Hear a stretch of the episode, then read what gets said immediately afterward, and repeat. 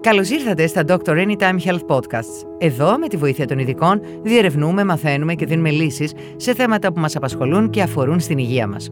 Είμαι η δημοσιογράφος Ελευθερία Γεωργάκιανα και σήμερα θα μιλήσουμε για ένα θέμα υγείας που δυστυχώς απασχολεί πολύ κόσμο. Τα κονδυλώματα. Με τη βοήθεια του γυναικολόγου και με ευτήρα Ηλία Λιμπερόπουλου θα μιλήσουμε για τους σεξουαλικά μεταδιδόμενους ιούς, τα συμπτώματα και τις μεθόδους θεραπείας τους. Θα μάθουμε και πώς θα τους προλαμβάνουμε, αλλά και θα διαλύσουμε κάποιους μύθους γύρω από αυτούς. Γεια σας, κύριε Λιμπερόπουλε. Ευχαριστούμε πολύ που είστε κοντά μας. Σας ευχαριστώ και εγώ για την ευγενική πρόσκληση. Τι είναι, κύριε Λιμπερόπουλε, ο HPV, ιός των ανθρώπινων θυλωμάτων, όπως είναι ο πιο σύγχρονος όρος για τα κονδυλώματα και πώς μεταδίδεται; Η παπιλώμα virus είναι οι DNA οι οποίοι εμφανίστηκαν στην εξέλιξη πριν από περίπου 450 εκατομμύρια χρόνια. Αυτή η ιή φάνηκε ότι αρχίσανε τόσα χρόνια πριν να αγαπούν τα σπονδυλωτά ζώα, κυρίως τα τετράποδα, τα οποία φτιάχνανε άμνιο. Το άμνιο είναι το αυγό, δηλαδή αυτά τα ζώα ήταν, ήταν ερπετά, πτηνά ή και θηλαστικά. Αυτά λοιπόν, μέσα στα οποία είναι και ο άνθρωπος, φάνηκαν ότι ήταν οι ξενιστές του ιού αυτού. Μάλιστα. Και τι σημαίνει τώρα Human Papilloma Virus; Είναι ο ιός ο οποίος προσβάλλει τον άνθρωπο. Έχουν ευρενεί πάνω από 170 στελέχη, εκ των οποίων τα περισσότερα στελέχη αυτά μολύνουν το δέρμα, προκαλώντας διάφορα προβλήματα, μολύνουν όμως κάποια από αυτά και επιφάνειες βλενογόνων και μπορούν να προκαλέσουν συγκεκριμένους νόσους όπως θα πούμε στη συνέχεια. Ε, πώς μεταδίδεται; Μεταδίδεται κυρίως από επαφή δέρμα με δέρμα και για μεν τους ιούς εκείνους που προκαλούν τα γνωστά στον κόσμο θυλώματα που είναι οι πεγέρσεις του δέρματος στις πτυχές όπως είναι ο λαιμός, η μασκάλη, τα πέλματα, οι παλάμες, εκεί βλέπουμε τα κοινά όπως λέμε θυλώματα τα οποία είναι λία ή και τα μυρμικιώδη που μοιάζουν με κουνουπιδάκι στην εμφάνιση. Αν προσβάλλουν οι ιοί τις γενετικές περιοχές που είναι μια μικρή κατηγορία ιών που αγαπούν το βλενογόνο και το δέρμα των γενετικών περιοχών, τότε μπορούν να προκαλέσουν τα λεγόμενα κονδυλώματα, που είναι θυλώματα στις επιφάνειες αυτές τις γενετικές. Κάποιοι από αυτούς τους ιούς, τους 40, μπορούν να προκαλέσουν, όπως ονομάζουμε, προκαρκινικές ή καρκινικές αλλοιώσεις στην περιοχή αυτή, όπως θα πούμε στη συνέχεια. Η μετάδοση; Η μετάδοση είναι λοιπόν δέρμα με δέρμα. Για μεν τις γενετικές περιοχές μπορεί να είναι διεισδυτικό ή μη διεισδυτικό σεξ ανάμεσα σε άντρα-γυναίκα, άντρα-άντρα ή γυναίκα-γυναίκα ανάλογα με τις σεξουαλικές προτιμήσεις και μπορεί επίσης αυτή η επαφή να γίνει ακόμα και με την χρήση του προφυλακτικού μπορεί να υπάρξει μετάδοση του ιού. Επίσης, μπορεί να έχουμε μετάδοση. Και με χρήση προφυλακτικού. Μάλιστα, διότι ο ιός βρίσκεται σε όλο το κατώτερο γενετικό σύστημα και οι περιοχές οι οποίες δεν καλύπτουν το προφυλακτικό μπορούν να μας φέρουν τον ιό σε επαφή με κάποιες μικροαμυχέ του δέρματος, από όπου ο ιός εισβάλλει και προσβάλλει τα κύτταρα των κατώτερων στιβάδων. Επίσης, μπορεί να έχουμε επαφή στοματογενετική. Mm-hmm. Ε, άρα πώς μπορεί να προληφθεί; Υπάρχουν δύο μεγάλες κατηγορίες πρόληψης. Υπάρχει η πρωτογενής πρόληψη, η οποία βασίζεται στον εμβολιασμό πια του πληθυσμού. Τα τελευταία χρόνια, από το 2006 και μετά, η επιστήμη μπόρεσε να δημιουργήσει εμβόλια εναντίον των υψηλού ρίσκου στελεχών του ιού, αυτών εκείνων δηλαδή των ιών που μπορούν να προκαλέσουν προκαρκινικές ή καρκινικές αλλοιώσεις κυρίως στον τράχυλο της μήτρας, αλλά και στην προκτογεννητική περιοχή και στη στόματοφαρικική όπως θα δούμε αργότερα. Με τα εμβόλια αυτά προφυλάσσεται τόσο ο γυναικείος όσο και ο ανδρικός πληθυσμός για περίπου το 90% των προβλημάτων που μπορούν να δημιουργήσουν σε καρκίνο της γενετικής περιοχής καθώς και για πάνω από το 80% των προβλημάτων των κονδυλωμάτων γενικότερα που θεωρούνται καλοήθεις αλλοιώσεις. Μεγάλο ποσοστό. Μάλιστα. Μεγάλο αρκεί να υπάρξει εμβολιασμός στη σωστή ηλικία. Για μιλήστε μας γι' αυτό.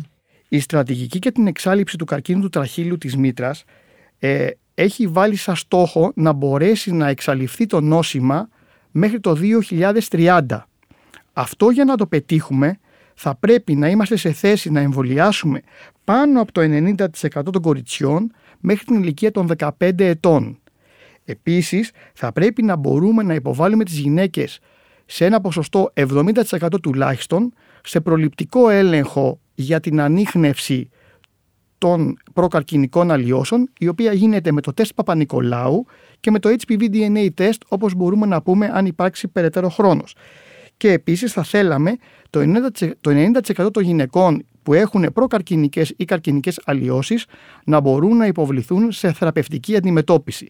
Αν πετύχουμε αυτούς τους τρεις στόχους, θα μπορέσουμε μέχρι το 2030 να έχουμε κάτω από 4 περιστατικά στις 100.000 γυναίκες και να θεωρήσουμε ότι έχει εξαλειφθεί ο καρκίνος του τραχύλου της μήτρας που είναι ο τρίτος σε συχνότητα καρκίνος τόσο στην Ελλάδα όσο και στην Ευρωπαϊκή Ένωση. Το όρο ηλικίας ε, που βάζετε που είναι 15 ετών ε, στα κορίτσια ε, είναι επειδή τότε συνήθως ξεκινά ένα κορίτσι να έχει σεξουαλικές επαφές ή αν δεν έχει σεξουαλική επαφή μπορούμε να το, μπορεί να εμβολιαστεί στα 16-17 η ερώτηση είναι πολύ σωστή. Θεωρείται σαν βασικός στόχος εμβολιασμού ηλικία μεταξύ 11 και 13 που μπορεί να αρχίσει και από τα 9 έτη επειδή ακριβώς τα κορίτσια στην ηλικία αυτή δεν έχουν ξεκινήσει επαφές.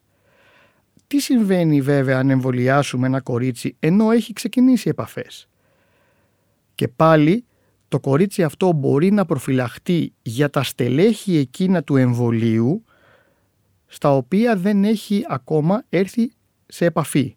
Παράδειγμα, αν το ενεαδύναμο εμβόλιο που χρησιμοποιείται πιο τακτικά αυτή τη στιγμή στη χώρα μας το δώσουμε σε μια γυναίκα η οποία έχει έρθει σε επαφή με ένα από τα εννέα στελέχη θα έχει κάλυψη για τα υπόλοιπα 8. Άρα κερδισμένη θα είναι, αυτό θέλω να πω. Βεβαίως. Και γι' αυτό το λόγο λέμε ότι θα μπορούσαν να εμβολιαστούν και γυναίκες οι οποίες είναι πάνω από τα 18 χρόνια.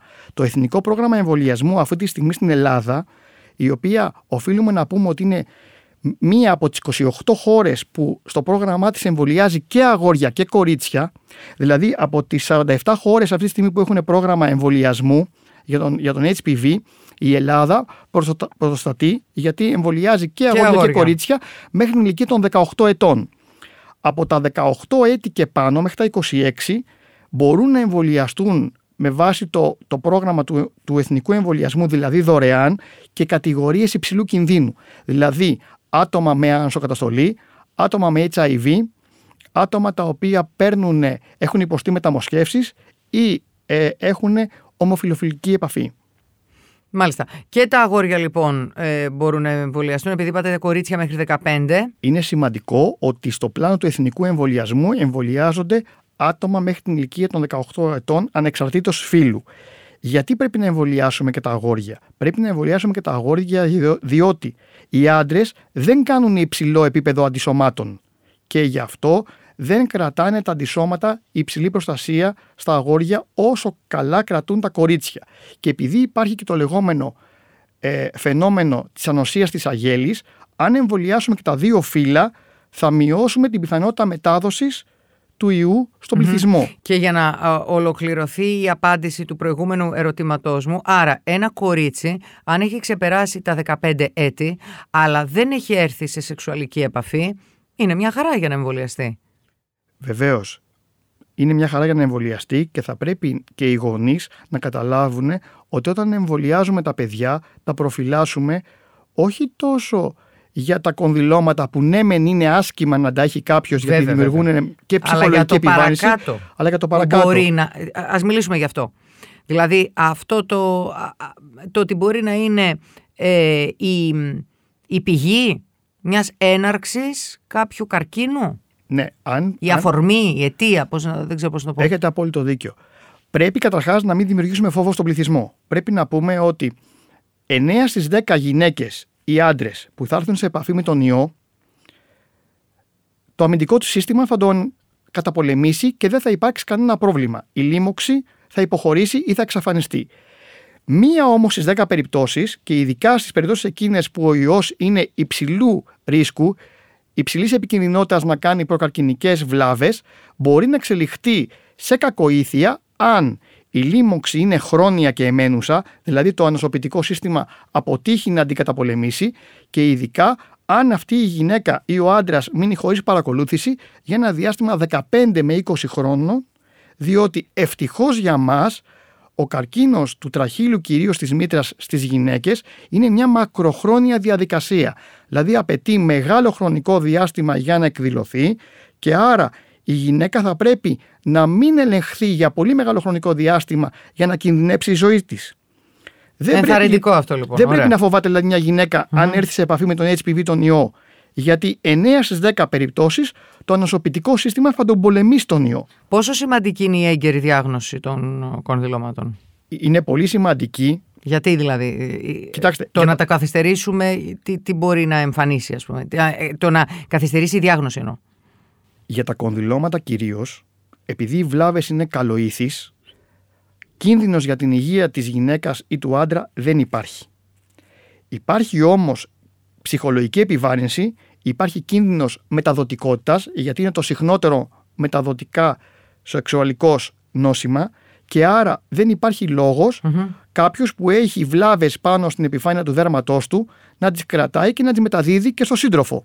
Και επίσης να πούμε και μια σπάνια περίπτωση ότι όταν υπάρχει έγκυος γυναίκα που έχει κονδυλώματα σε ενεργή φάση λίμωξης, μπορεί σε ένα μικρό ποσοστό να μεταφέρει τη λίμωξη αυτή και στον νεογνώ κατά τη διάρκεια του τοκετού. Σε αυτές τις περιπτώσεις, σε, ένα, σε μια πιθανότητα περίπου 5% μπορεί να αναπτυχθεί ένα σπάνιο φαινόμενο που ονομάζεται υποτροπιάζουσα αναπνευστική θυλωμάτωση, δηλαδή τον, το, το νεογνώ μα να εμφανίσει κονδυλώματα στην αναπνευστική οδό, κάτι που είναι ιδιαίτερος ε, μεγάλη ταλαιπωρία και επικίνδυνο. Είναι εφικτή η ολική εξάλληψη των κονδυλωμάτων σε μία και μόνο ε, συνεδρία; Ε, υπάρχει κάποια μέθοδος που ακολουθείτε εσείς και ποιο είναι το ποσοστό της επιτυχίας; Λοιπόν, τα κονδυλώματα ως καλοήθεις δερματικές βλάβες έχουν τη δυνατότητα να αντιμετωπιστούν ακόμα και σε μία συνεδρία αν η έκταση του προβλήματος είναι περιορισμένη. Και ποια αντιμετώπιση μπορεί να υπάρξει; Συνήθως είναι καταστροφικές θεραπείες, είτε με κρυοθεραπεία, δηλαδή...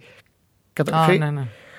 Η, η κρυοθεραπεία δηλαδή παγώνει, καταστρέφει τον νηστο Η συχνότερη αντιμετώπιση που γίνεται τόσο από γυναικολογικά ιατρία όσο και από δερματολογικά είναι η εξάχνωσή τους με τη χρήση του λέιζερ διοξιδίου του άνθρακα που αφήνει και μικρές δερματικές βλάβες αλλά μπορεί να χρησιμοποιηθεί και η ηλεκτροδιαθερμοπηξία, δηλαδή η χρήση ρεύματος για την καταστροφή τους. Μπορεί να γίνει και σε μία συνεδρία.